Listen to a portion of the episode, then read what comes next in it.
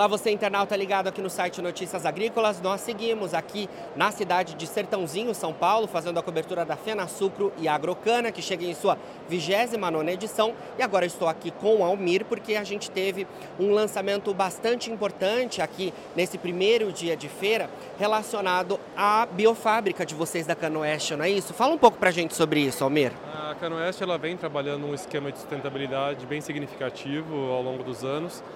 E aí culminou com a, o projeto de criação de uma fábrica de bioinsumo para que os nossos produtores, além de ter acesso, consigam ter condições específicas necessárias para eles seguirem o projeto de certificação, uh, atender os critérios básicos de quantidade de uso de químico por hectare, em quilogramas. Bom, diversos critérios que são importantes para a certificação e a biofábrica vem em soma nesse sentido para poder auxiliá-los a conquistar a tão sonhada certificação de sustentabilidade. Perfeito. É, fala um pouquinho para a gente sobre o acesso dos produtores de vocês, então, a esses bioinsumos. Tá. A biofábrica é uma biofábrica no sistema de produção de economia coletiva. Né? Toda a produção é destinada única e exclusivamente aos seus associados. Ah, esses associados terão acesso a esse produto em outras condições que não são reais com relação ao mercado. Né? Uh, nós somos uma associação, então nós temos uma função sem fins lucrativos, então não terá margem de lucro, então eles terão a preço de custo esse produto. Uh, é um produto que o investimento da associação ele foi pautado em tecnologia e um processo de produção bastante uh, tecnificado e automatizado, né? então acredito que a biofábrica vai atender essas demandas e o critério de qualidade de produção exigente para garantir uma eficiência significativa do produto. Muito bom. É, ações como essa são importantes porque a gente viu principalmente na safra passada, né, Almir, problemas envolvendo a disponibilidade de insumos e até os altos preços principalmente, né? Fala um pouco para a gente sobre isso. É, a questão, acho que o principal ponto, na verdade, é da, da produção de cana-de-açúcar como um todo, inclusive das outras culturas também, é a dependência de insumo. Esse é um dos pontos, mas acho que talvez o principal pode estar atrelado à questão de custo de produção. Né? À medida que você tem oportunidades para minimizar ou impactar esse custo de maneira que o produtor consiga ter maior eficiência, eficiência que eu falo é pegar toda a receita e tirar a despesa e sobra aquele lucro. Né? Quando você consegue minimizar a despesa final do sistema produtivo, é, eu acho que faz sentido para a cadeia, faz sentido para o produtor, independente de ser uma fábrica de bioinsumo ou de. Mas acho que é em relação a, a custo de produção para a atividade canavieira completa. E a questão da sustentabilidade também, né? Que cada vez mais o setor sucroenergético é, ressalta ao mercado, né? Eu acredito que nós estamos num processo de mudança de paradigmas, né? É, o processo de produção, o Brasil como um todo vem trabalhando nesse sentido. É, o sistema produtivo canavieiro bioenergético vem provando por A mais B que é uma solução, além de ser uma solução sustentável como a, a própria matriz energética, né?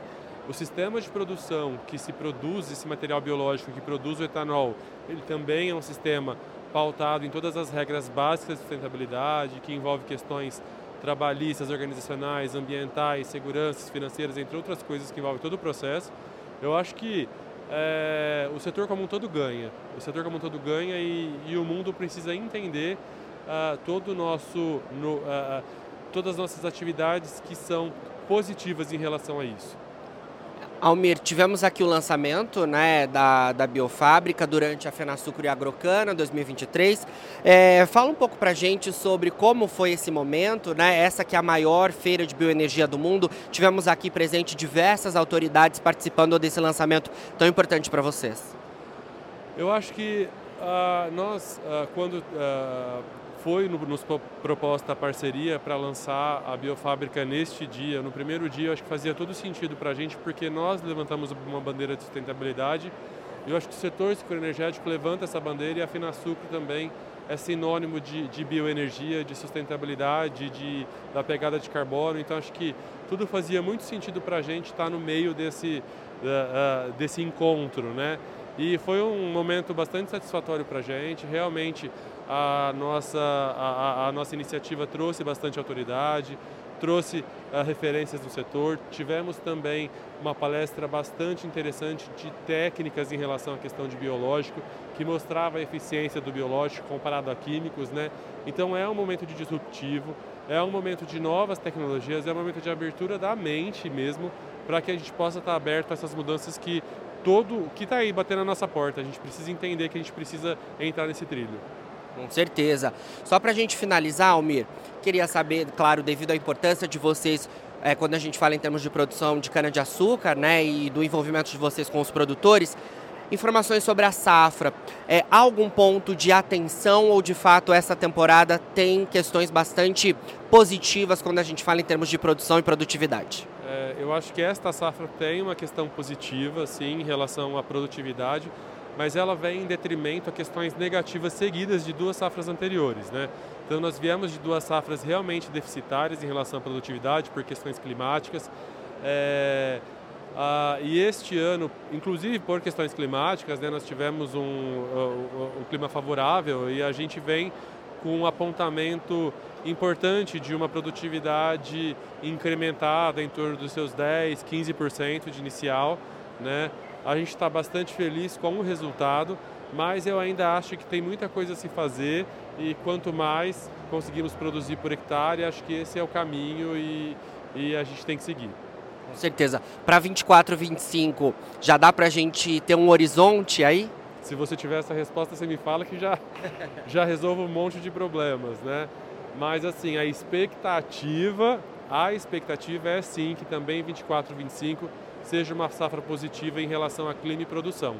O que a gente precisa ter garantido agora é a questão preço. Não adianta você ter produto e quando você for vender, ah, os preços não estiverem nos patamares tão razoáveis. Então a gente está vendo aí uma movimentação política, não se sabe o que com relação ao preço de combustível.